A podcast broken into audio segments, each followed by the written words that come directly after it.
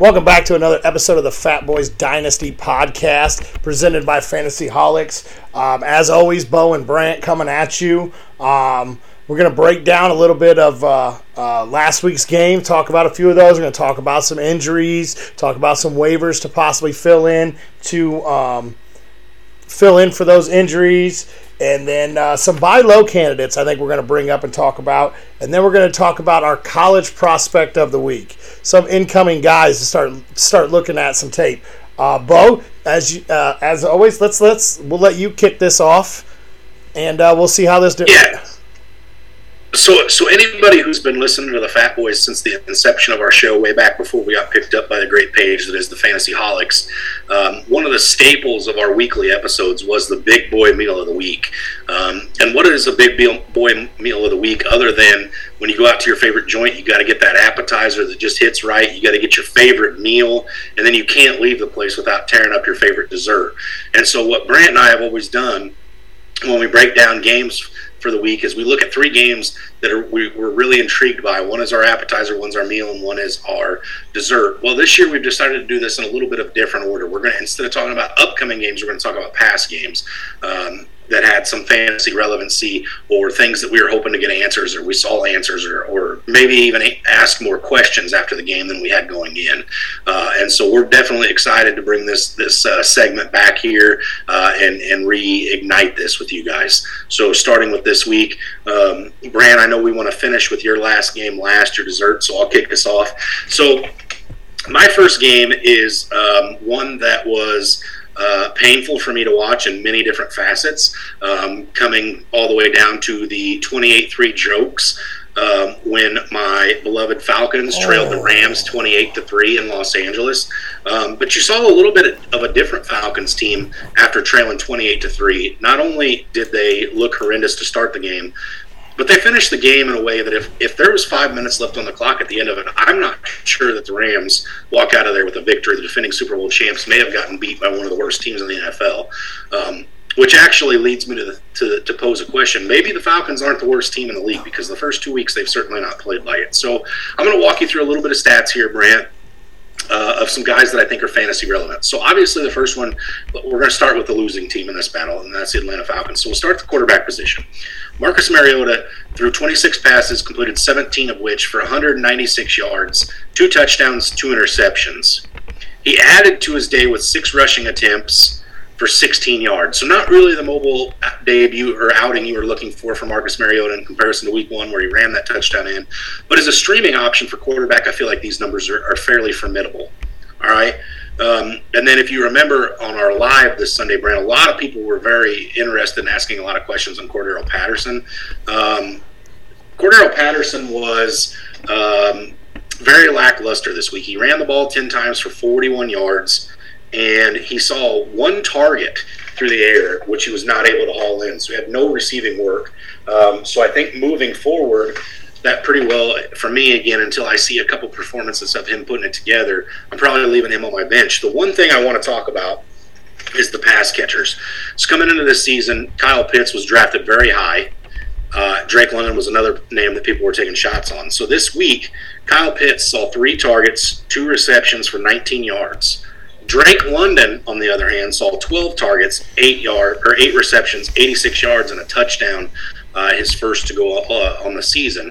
Um, so, what do you make of that? Well, what I make of it as a Falcons fan who's watched two games is that Marcus Mariota's favorite target, uh, without question, is Drake London. Drake London, his first two weeks, has had to go up against guys like Marshon Lattimore and Jalen Ramsey. Not exclusively, um, but definitely has had catches on those guys and has looked absolutely the part of a wide receiver one.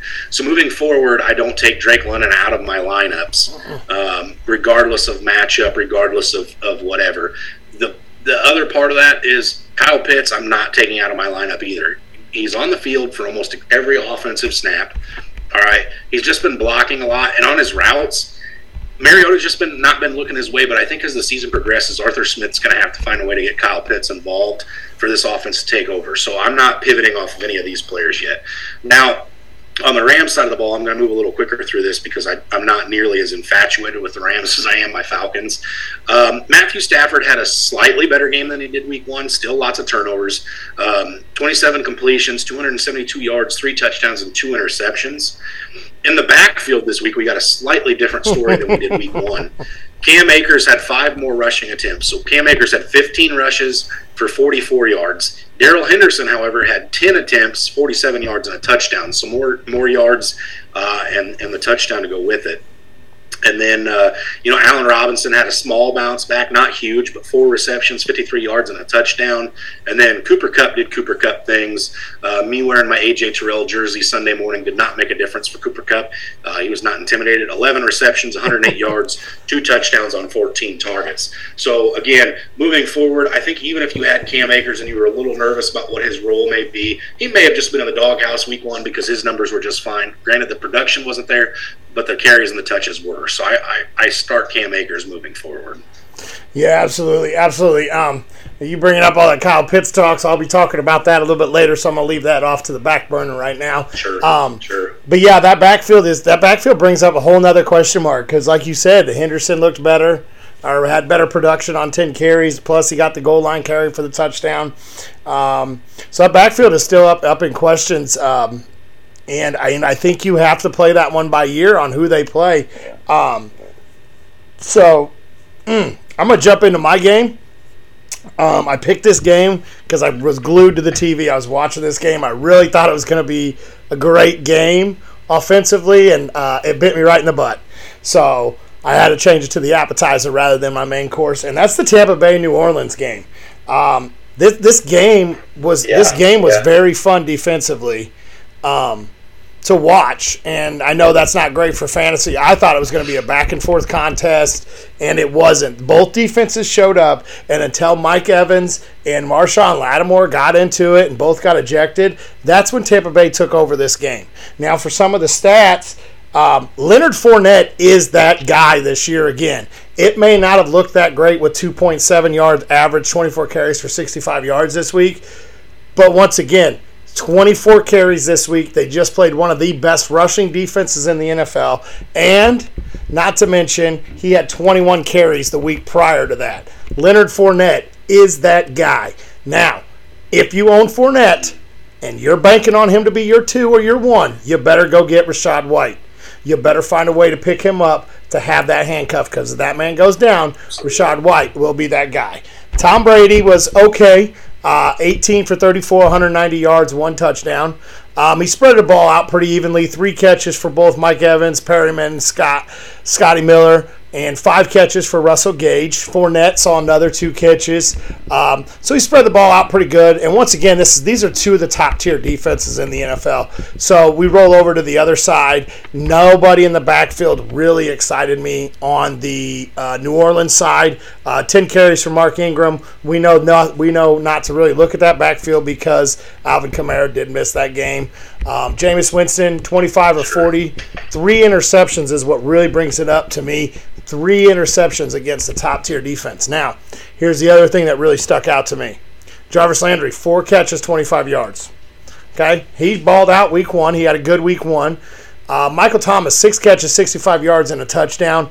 Chris Olave, five catches, 80 yards, 16 yard average. So, once again, Jameis Winston is supporting those guys. He definitely is supporting good wide receiver two, low or wide receiver two flex starts. Um, I don't know if I will bank on anybody in that offense to emerge as a wide receiver one in fantasy, but those three guys are definitely guys that I, if I got, I, am more than happy rolling them out in my flex almost every week.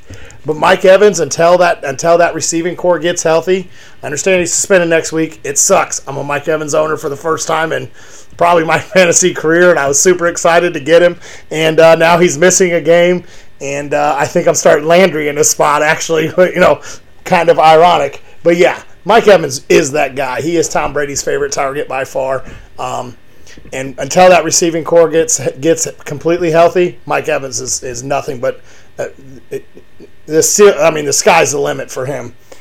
Um, so yeah, that's that's kind of what I got for um, Um, that game, the defense has won the day on this game in my mind. I don't care what the final score Absolutely. was. I just think the defense has won that game.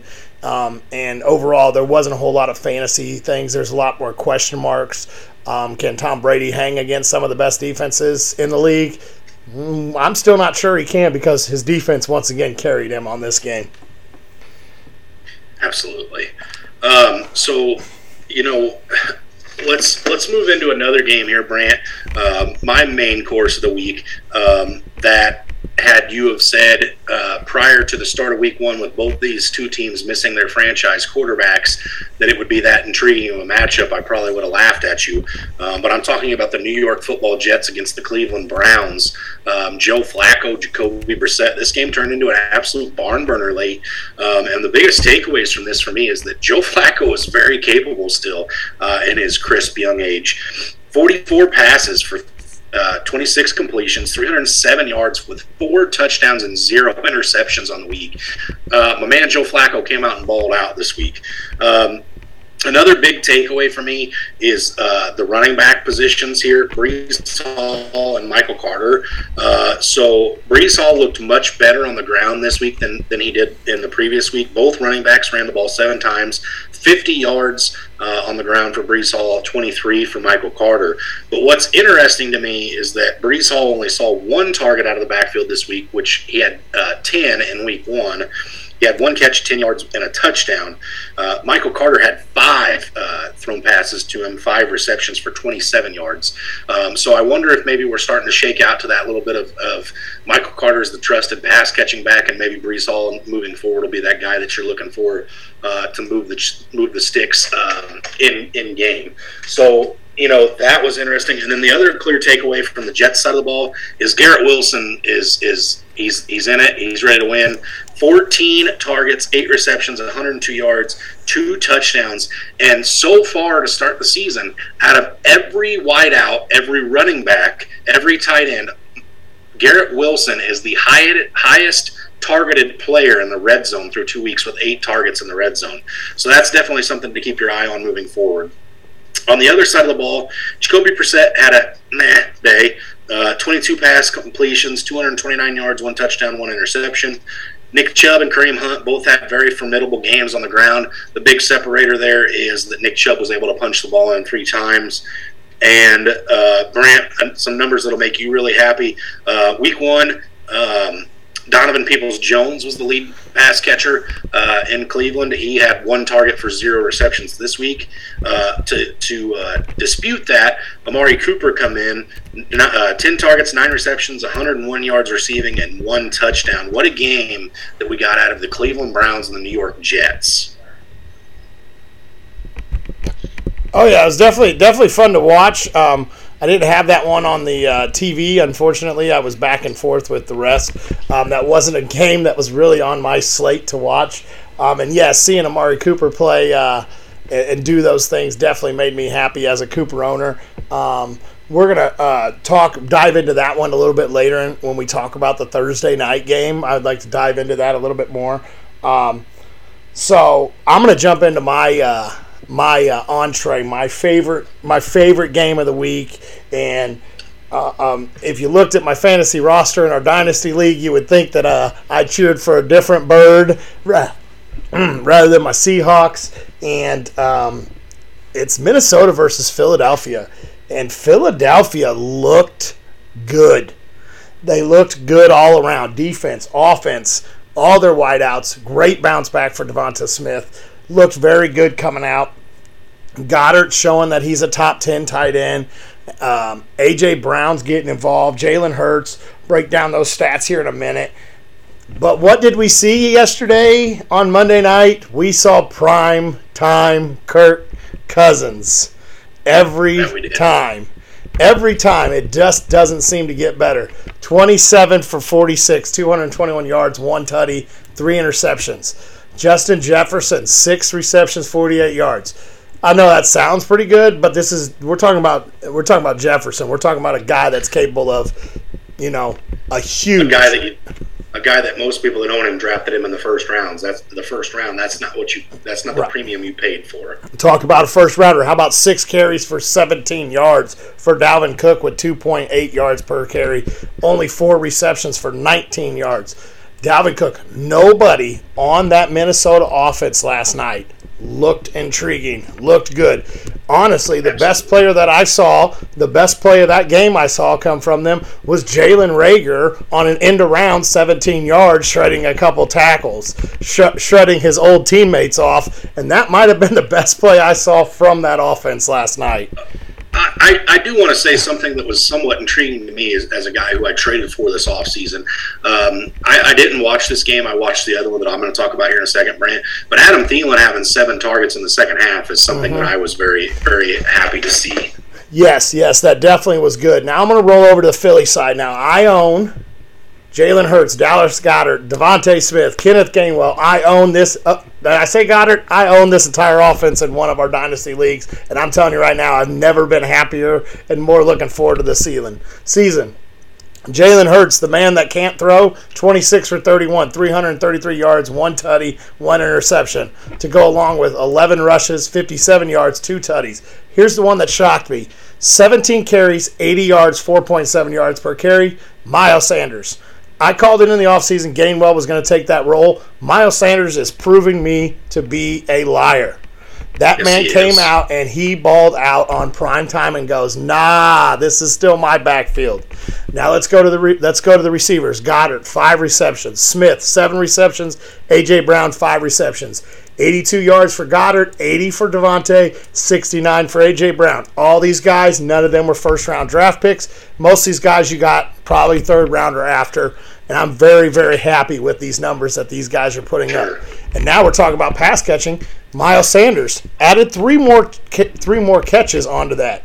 This game, this team is ready to put your fantasy team on their back, it looks like, and excite offense and excite fans everywhere during fantasy weeks. And as long as they keep rolling and stay healthy, this is going to be one of the most fun teams to watch this year. I honestly believe that. And I know you and me talked about it when I called and I said I think they'll go over their 10 and a half wins. And I'm still sticking by that. I've watched them both weeks. This team right here is a team that I want a piece of this season. So, Brant, you're, you're talking about offenses that it'd be nice to own every facet of, and uh, I think that the Eagles are one of them for sure. But the premier team that I want to own every piece of is definitely the Buffalo Bills. Oh my uh, goodness! All, oh my goodness! to play Monday night. Um, I had to turn it off. That, I had to turn it off. I'm not sure the Tennessee Titans showed up for this one, uh, but we'll talk about the Titans real quick uh, and breeze through it. Ryan Tannehill, uh, 11 for 20 for 117 yards, zero touchdowns, two interceptions, got benched halfway through the third for Malik Willis, who also did not look very good. Um, the leading rusher for the Tennessee Titans was Hassan Haskins, nine attempts, 37 yards. Derrick Henry did find the end zone, 13 rushes for 25 yards, averaging 1.9 yards per carry. Okay, the one positive takeaway I'll have from this is both Robert Woods and Treylon Burks had better games this week than they did in week one. With a negative game script, you would hope to see that. Uh, Robert Woods did have like a 17 yard, 19 yard play called back that would have definitely made his day significantly better. Uh, but Treylon Burks uh, was the lead, lead, leading target guy along with the leading yards guy out of the out of the pass catching there. Um, let's go ahead and leave that right where it's at. What? How many uh, receptions Josh did he end up with? Treylon Burks ended up with four receptions, tied with Robert Woods. he had two of those in the first drive of the game. he did. He was he was looked at quite quite often towards the end of it when they were trying to mount some kind of a comeback, which obviously uh, fell flat on its face. um, let's talk about the team that looked good, looked ready to play. Uh, Josh Allen, twenty six of thirty eight, three hundred seventeen yards, four touchdowns. Okay. Um, the leading rusher for these Buffalo Bills was rookie James Cook, 11 attempts, 53 yards, 4.8 yards per carry. Zack Moss, uh, 5.7 yards per carry, although he only got three attempts. And Devin Singletary had six attempts for 19 yards. Um, and then if you go to the receiving uh, receiving corps. Really, the only thing that's really worth talking about here is Stefon Diggs. Okay, 14 targets, 12 receptions, 148 yards, three touchdowns. Uh, it's almost not fair that Josh Allen and Stefon Diggs get to play together for several more years beyond this one. Uh, that's unreal. And if you happen to get this team or that stack in your dynasty or your regular team, whatever your regular uh, redraft, you're you're definitely the team to beat. I would say um, moving forward because that chemistry just looks absolutely insane. So, needless to say, I think it's safe to say the Buffalo backfield is nothing that you want to own. Yeah, I mean the one the one exception I would say to that is that James Cook. Granted, he got a lot of these carries towards the end of the game, so I don't know how much you're reading into it. But he outtouched Dalvin Singletary and um, or Devin Singletary, excuse me. Here I am, Brant, stealing your name.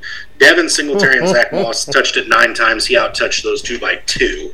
Um, I know he had that fumble week one, but he definitely came back and redeemed himself this week. So we'll see what that looks like shaking forward, out moving forward. But it's still one that I'm going to want to wait and see uh, how that continues to progress before I'm starting any of them. Yeah. That Buffalo Bills team, I watched the first half of that game prior to the kickoff of the Minnesota and Philly game, and I'll tell you what, I don't think I turned it back for maybe but two or three minutes because Buffalo the last two weeks has just gone out there and just stomped mud holes and proved that they are ready to ball out this year and make their Absolutely. run. This is going to be both sides of the ball with this team is so devastating. This is going to be a team to watch out for every week. Um, I don't know. I don't. I'm not going to call it because odds of seeing it are slim to none. I don't know if I've seen a team in the NFL that can hang both sides of the ball like these guys can. So they're, they're it's well. going yeah. to be hard to beat them, and I don't know if I've seen a team that out there that will beat them or can beat them. Absolutely. So my uh, dessert of the week is um, well, it's it's my team, and um, it wasn't much of a dessert. It wasn't much of an appetizer. It wasn't much of a course. It was the uh, terrible Seahawks offense that I expected to see all off season. I knew week one they would show up at home against Russ, and really it, it wasn't even the offense that carried us to that win. It was our defense, and our defense is still nothing to write home about. There's nothing that excites me on the Seahawks team. Um, you got Geno Smith, 24 for 30, 197 yards and interception. Penny had six carries for 15 yards. Kenneth Walker had four carries for 10 yards. Don't shy away from the running backs. They did play one of the best run stuffing offense or defensive lines in the NFL. Tyler Lockett had the Tyler Lockett breakout game that he has every one to three weeks. Um, nine catches for 107 yards. DK Metcalf, four catches, 37 yards.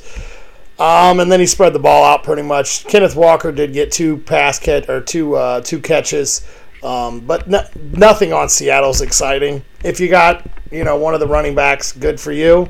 Awesome, you have a guy you might be able to put in the flex when they might stay in games. You know, like this week we play Atlanta, we might be in that game for a little bit. Although Atlanta's looked phenomenal the first two weeks for three and a half quarters. The first week it was the first three and a half, and the second week it was the, the back half of it. But uh, I don't know. Um, let's roll over to um, the uh, Niner side. I'm going to leave the quarterback situation alone real fast. Um, we, uh, we saw Jeff Wilson with 18 carries, 84 yards, 4.7 yards per, t- per carry. Deebo saw four. Uh, TDP uh, saw 14. Uh, Ter- Tyrion Davis Price saw 14 carries. Now he did sustain an injury that um, it looks to be multiple weeks. I think I read it was a high ankle sprain. I'd have to go back and check it out. This is the thing correct. that this is uh, that was correct. Mm-hmm. This is the thing that really really intrigues me is Aiyuk saw five catches. 63 yards. Deebo saw five catches, 44 yards. Both guys were involved. And the reason this really, you know, confuses me a little bit is I know one of Aiyuk's catches came from Trey Lance, and I don't remember if Deebo's did or not because it happened so early. Trey Lance went two for three for 30 yards. Now, he did break his ankle, and he is done for the year. And we saw Jimmy G come in. And in my mind, Jimmy G is a guy that is a game manager – and I never thought that this man should have lost his spot. Now I know Trey Lance is a um, talented guy, great for fantasy with his rushing upside. Um, Jimmy G's just a guy that he just manages the game. He went 13 for 21, 154 yards and one touchdown. He's nothing ever going to write home and go, look at this great quarterback uh, hung up 300 and some yards. You're probably not going to see that. So, um, Oh, he did rush for a touchdown. Also, he had four carries on five, four carries, five yards, and a rushing touchdown. I did miss that rushing touchdown. Mobile upside, baby. Yeah, that must be. Yeah, yeah, mobile upside. I actually had to turn this game off at um, the end of the third due to the fact that I had some other work uh, arrangements to take care of, and um, I couldn't bear watching the uh, um, Seahawks at the end. Uh, it was so gross to watch. Um, when they didn't bring in Drew Lock to try to give him a chance to hang, get back into this game, um, it kind of upset me. Um, we did not fall out of this game too bad until, I mean, really the second quarter, third quarter. We gave up another touchdown in the fourth. So, really, we weren't far out of this game. It was a two score game for the majority of the game until we just, you know, didn't even take the chance to go back. This is a team that's so, Seattle's not an exciting team at all. As a Falcons fan who's 0 2, I want to tell you to uh, suck it up, Buttercup. You've got a win in the win column. I don't want to hear about your pity party anymore. Well, congratulations. You have a win next week. You will see. Um, so you guys can play two quarters and beat us. That's how ugly that was. well, it, with the Falcons, two quarters may not be good enough. You never know. We don't put a full game together. We'll see. Um, so let me let me pose you a question that I, I have a feeling you and I are going to need to prepare ourselves for for our Sunday live this weekend. Is the San Francisco 49ers fantasy offense, all right, your Deebo Samuels, your Brandon Aiyuk, your running backs, are those guys better with Jimmy Garoppolo at the helm, or were they better off with Trey Lance? Obviously, I know the sample size with Trey Lance was so small; it'd be a hard guess. But with Trey Lance and the, and the at the quarterback position, it made other teams at least respect the fact that he could take off and running or run. And I know we don't necessarily have that with Jimmy G. So I ask you, what do you make of the pass catchers and the running backs moving forward in San Fran? So for fantasy, I think this makes everything better because we know what to expect with Jimmy G. We saw it the last few years. Uh, when Kittle comes back, you know Kittle is Jimmy G's favorite target, and probably will forever be his favorite target. Maybe that's why Kittle was sitting out, just waiting for his favorite quarterback to come back. Uh, Deebo, I think you're going to see run a line up in the backfield a lot more. Um, without Trey Lance, that running game kind of is uh, in flux because you're not, you don't have that dual threat. The RPO plays kind of go out the window because you're not going to see Jimmy G take off. Um, with the bang up of Tyrion Davis Price, um, you're looking at Jeff Wilson and give me that other name. I know you picked him Jordan up. Jordan Mason. Jordan Mason. Definitely a guy to be looking for on Marlon, Marlon Mack was also activated to the uh, active roster from the practice squad today. Oh, today, so, so that's why I would have missed that. that. name thrown in the thrown in the mix as okay, well. Okay, I don't see uh, Marlon Mack. Marlon Mack got cut off the Houston Texans. I don't see too much for that.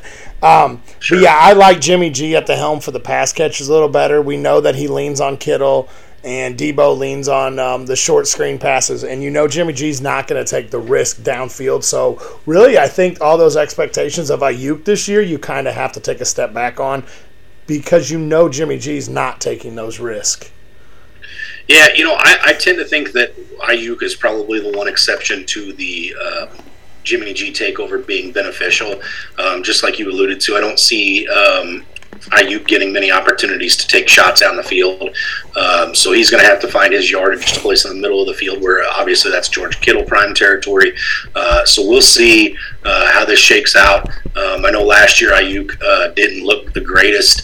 Um, with Jimmy G. Hopefully, he can redeem himself this year because I know a lot of people were drafting him. Uh, him being Brandon Aiyuk on the hype that was he was Trey Lance's guy in, in training camp. He was going to explode this year, um, and now we may have to temper those expectations. But the rest of the offense, I think. Um, running back wise, I think you see the running backs take a small step just because there's not going to be the, the design quarterback runs out of the backfield any longer.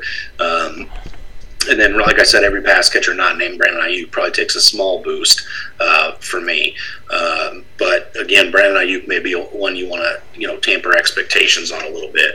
Um, so, Brant, I think that moves us into our, our next segment here, um, which is players to buy low on. Yeah, I want. I, I do want to throw one more injury out real fast that I just just looked at. Um, because I know we hit him last week. Hunter Renfrow is a guy that's in concussion protocol. So if you're a Hunter Renfrow owner, make sure you keep an eye on that. Um, I just went to look at it. That's kind of why I wanted to throw it out there. Um, make sure you guys keep an eye out there on Hunter Renfrow this week because, well, I mean, he's probably a flex start in most of your leagues. Now this sure, is going to bring us into our buy low. Okay. Uh, so you know, with buy low guys, it's all about the volume still being there, but the production maybe not being, and there being something for you to look forward to. Um, maybe the owner drafted them a little high and they're disappointed with them, and they want to, you know, scrape some kind of value back from these players. Um, obviously, redraft versus dynasty that may be a little different. Different, but the first one I'm going to talk about is running back Travis Etienne out of the Jacksonville Jaguars. Now, uh, the reason that I bring up Etienne is because the numbers aren't what, what anybody expected. You know, um, Grant, I know this is not lost on you. Um, the year he came out with Najee Harris and Javonte Williams, I had him for a lot of my offseason research. I had him firmly in, in the RB1 over even Najee. Uh, and then when it came down time to the draft, I pivoted a little bit late minute. I was one of the last ones to get on the Najee train, but I still had him over Javonte Williams. Um, and then he had that injury last year. So really, this was kind of like his rookie season all over again for, for us as fantasy owners.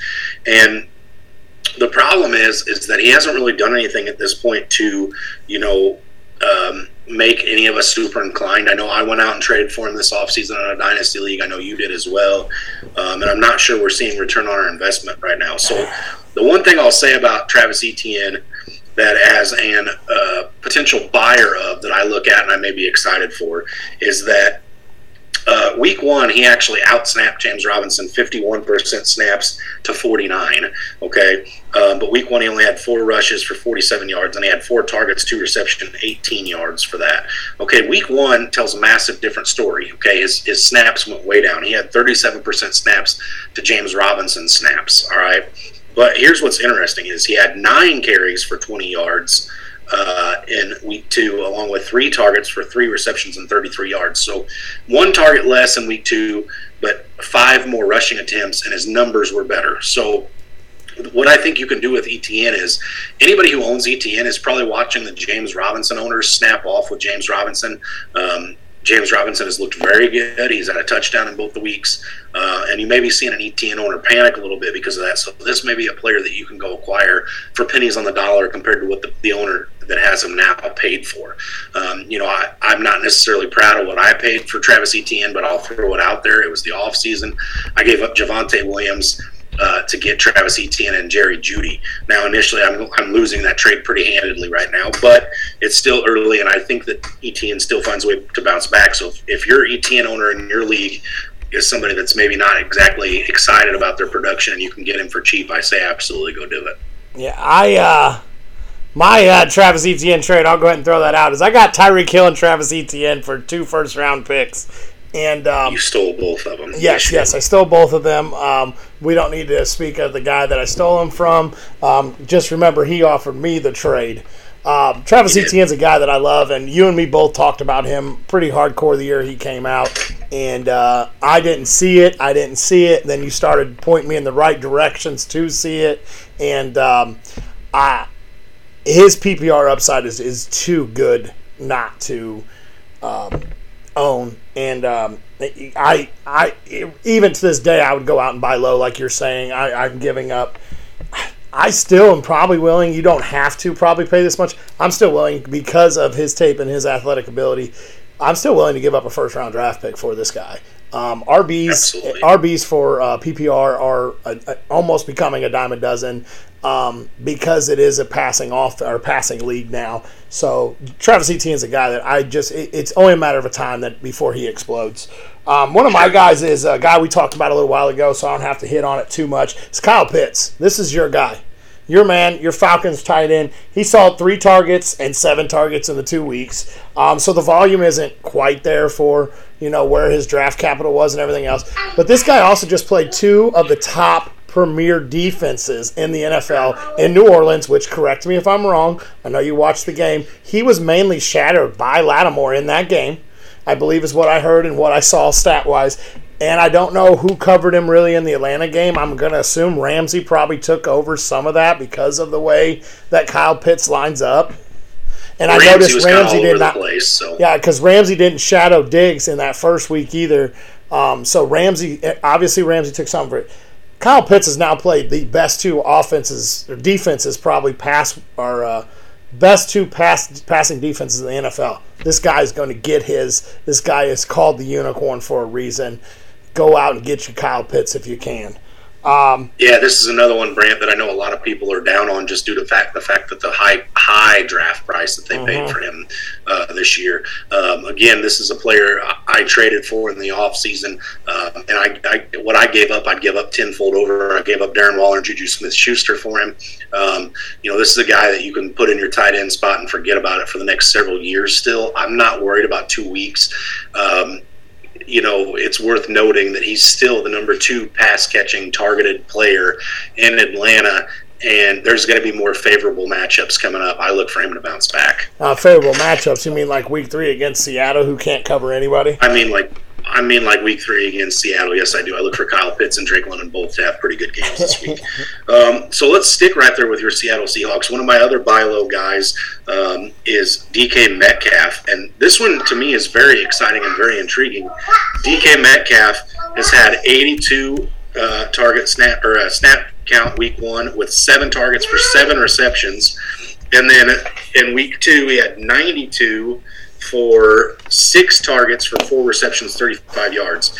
So the interesting thing is that right now DK Metcalf sits on the season rankings at the 62nd overall wideout. Again, um, we didn't expect the quarterback play to be fantastic in Seattle this year by any stretch of the imagination. But what I'm seeing that's popping off the, the, the, at the table at me here as I look at these numbers is that he's on the field for either all but in both games He's missed a total of 18% of the snaps in week one and eight in week two. So they know they got to have this guy on the field to have a chance.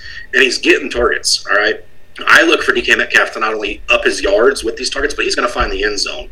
And DK Metcalf is a guy that, again, probably over, overdrafted. Um, you know, this is a guy that I wouldn't have been comfortable taking at his ADP this year based on, you know, either Drew Drew Lock or Geno Smith. But this is a guy that I now am looking at and going, can I go get him in my leagues because it's somebody disappointed with what they're seeing.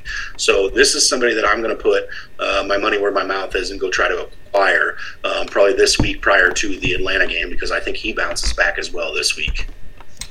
Yeah, definitely, definitely. I think that's going to be uh, um, fun to watch. I already stated my case on that. I don't trust that offense. If Drew Lock ever comes in where he should be and starts, maybe I'll start falling in on that one. But I'm not getting behind anybody on that offense anytime soon. Um, I'm going to go with another wideout here before uh, we get into our little bickering match on my other guy. Um, I got DJ Moore. The guy's been targeted six times both in both uh, weeks. Um, I had to actually pivot off mine because I didn't realize the guy I was going to talk about. I didn't realize hung 20 points this week. So you're not buying low on a guy like that.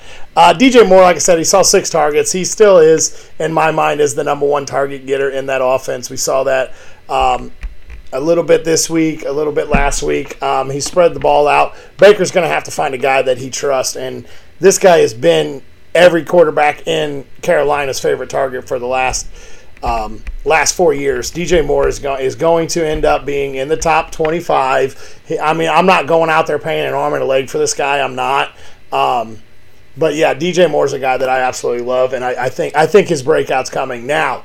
If you're going to buy low on DJ Moore, I will say wait till next week.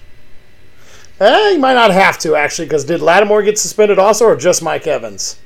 I don't believe Lattimore got Okay, suspended. No. wait till the end of next week then, because he's matching up against Lattimore there in New Orleans. So you'll be even buy, be able to buy even lower on DJ Moore probably after this week. But then he has some favorable matchups coming up. Um, I actually had to pivot off of CeeDee Lamb because I didn't realize that he did see 11 targets and still was the target highest target getter. And so, yeah, that one definitely uh, took me by surprise when I actually went back and looked because I watched a lot of that game and Noah Brown, I believe is what his name was everywhere. Every time I literally was watching that game, I felt like that was all the name, the only name I was hearing. I didn't realize that CeeDee had so much work. Um, So this one here, this one here is kind of a joke, kind of funny, but it's it's it's it's a serious thing. You might have somebody that is in panic mode after drafting this guy, the 101, and it's Jonathan Taylor. Yes, I understand he had a great week one. This guy just had a terrible week two. Um, and some people that have the 101 or took him way early may start to panic. Now, I'm not saying this is going to happen by any means, but seven points out of your first round draft pick this guy, go offer your first, your best back you have, and the second, and a second or even a first round draft pick. See if there's any chance that that person or er, jumps on it because Taylor did score only seven points. Now, like I said, don't know if it's really going to happen, but it's worth a shot when it comes to Jonathan Taylor. So, I'm gonna, I'm going to keep this PG because we're on a PG show here, and I don't want the fantasy holics to kick me off because I've got a foul mouth. All right. I'm a Jonathan Taylor owner in a dynasty, and if you come at me with your best running back and a first round draft pick, I'm going to have some not nice words to say to you. Well, you're also bring, not slow. Don't bring that smoke to, to my front porch. I don't. I'm telling you, there listen, are some guys that I've already heard sit in the panic mode on some redraft leagues and stuff. Eh, eh, I'm sure there probably is, but this man went for 30 plus points week one, so I'm not going to let a bad week slow him down. I'd have to go back and look, but I don't think he had a humongous game against Seattle in week one last year either, and then by far and away finished as the RB1. 17, so anybody, 17 points in week one last year. So a little better than this week, but not a whole lot. Not the 30 points that we've grown accustomed to seeing from Jonathan Taylor. Uh, I, I strongly re tell people that are considering moving Jonathan Taylor to to reconsider that, unless there's dire circumstances that you have to trade a player of that caliber. Unless there's absolute dire circumstances, you do not move Jonathan Taylor. One in a dynasty league, he's still absolutely young at only 23 years of age you're not giving me enough value that I'm going to move him at this point. In a redraft league, he's not hurt. He's got no injury designations. You can't pay him pay me enough. I understand there's probably some people out there, but there's also people that draft Tom Brady 101. You can't save everybody, Brant. But those people that have Jonathan Taylor, I'm going to save them.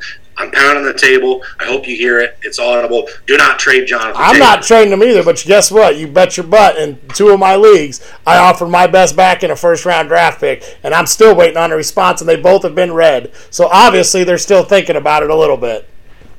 well, I hope for your sake that it happens, but I don't. And the league that we are in together, our home league where I own Jonathan Taylor, you stay over there. Well, I got my backs I need. My back's been just fine.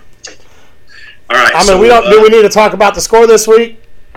Well, we don't. But um, let, us let's, let's move in and talk about uh, another new segment that you that you and I are going to go to here. And again, this is a dynasty podcast. So, in order for this to be true to a dynasty, we obviously have to talk about some college players every week. And so, what Brandon and I have decided to do is each week we're going to each highlight one player from a, a different position each week and talk about several guys that way you can start doing your research on these guys for your in- upcoming rookie drafts at the end of the season. Uh, you know, I know a lot of leagues draft prior to the, the actual NFL draft. I know a lot of them um, draft right after. Um, I know our leagues, Brant, we, we uh, the leagues that I'm in, tend to wait till later in the off season, so you get to see these guys in preseason and stuff. But if your league's not, excuse me, one of those kind of leagues, uh, and you have to have your research in early. We're going to try to help you. So I'm going to I'm going to start us right off. This week we're talking about quarterbacks, and I think there's two obvious ones. I'm going to have one of them. You're going to have the other one. Um, but the one I have is Bryce Young, the six foot tall, 194 pound junior from Alabama. Okay. Uh, so far in 2022, uh, Bryce Young has thrown 85 passes, 58 completions, uh, for 644 yards at a 68.2 completion percentage uh, for nine touchdowns and two interceptions. Now, if you take these numbers and you try to get cute with him and you and you try to hold him to where he was last year, he's finishing abysmally low last year. Minus his completion percentage is, is, is a tick better. Um, but I, I, do say once they get Alabama gets into SEC and he has to start throwing the ball more, these numbers are going to jump. Um, so if you look at last year, um, 547 attempts, 366 completions, 4,872 yards at a 66.9 completion percentage, 47 touchdowns and seven interceptions. This guy, um, you know, there's a defensive player that's probably going to go top three in, in, a lot of drafts next year, or in the draft, actual draft next year, which is Will Anderson, uh, a teammate of, of Bryce Young's here in Alabama. Uh, but obviously, Seth Berger's your guy for Will Anderson. For for offensive guys, that's us. And I think Bryce Young is, is going to be a top three draft pick, potentially the number one. Uh, and I know you and I, Brant, are definitely looking at these quarterback positions uh, as Seahawks and Falcons fans, respectively, because uh, these guys may be the future for us. So Bryce Young's the one that I, I have, and, and right now I have him a, a, notch above the guy you're getting ready to talk about. Yeah, um, yeah, Bryce Young's definitely a guy that's been really intriguing and fun to watch too. Um, I've got a chance to watch one or two of his games this year. Um, but the guy I'm going to talk about is C.J. Stroud, um, Ohio State quarterback, six foot three, 218 pounds.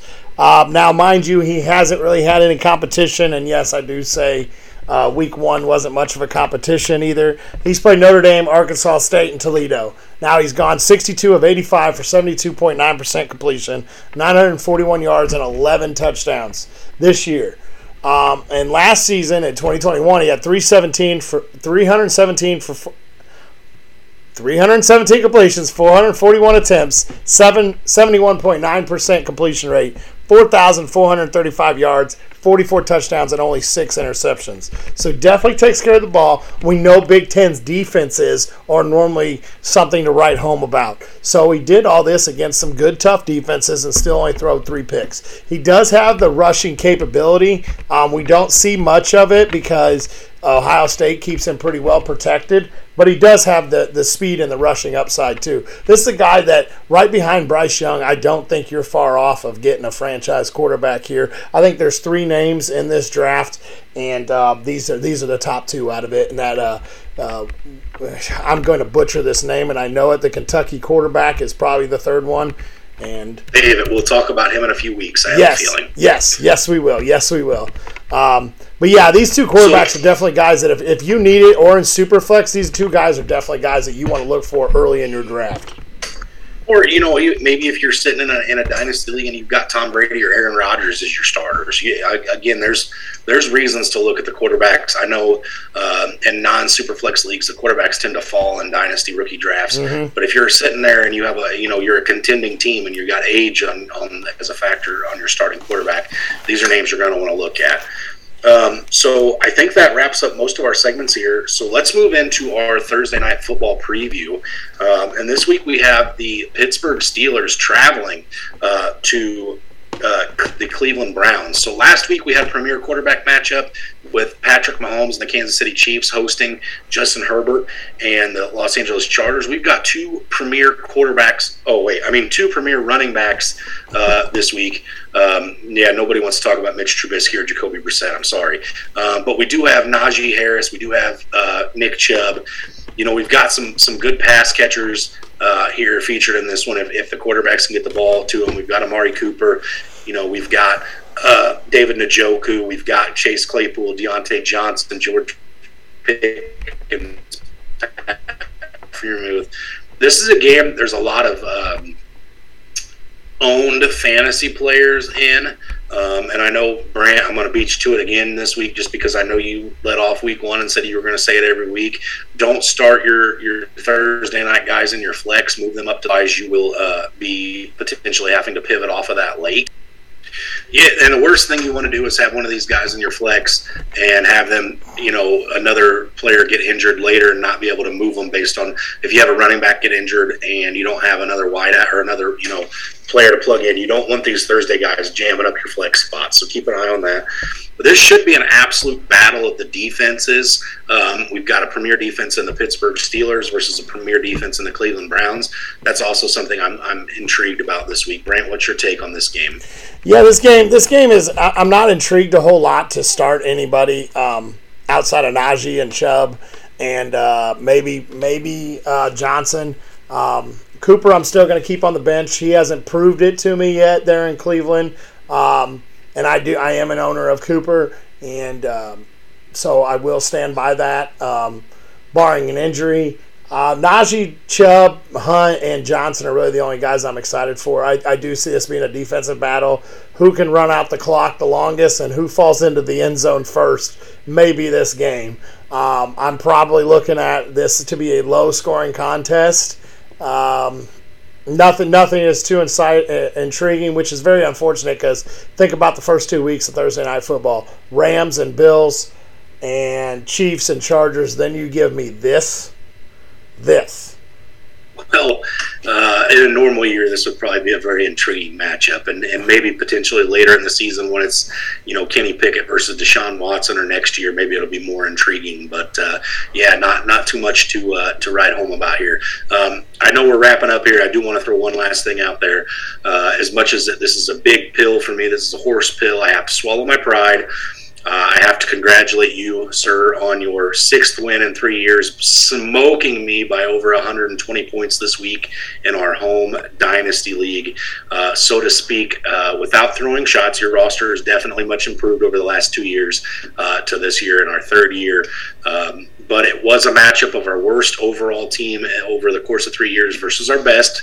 I've had some some fortunate wins, but uh, my time in the limelight looks to be ending where you uh, seem to be ascending.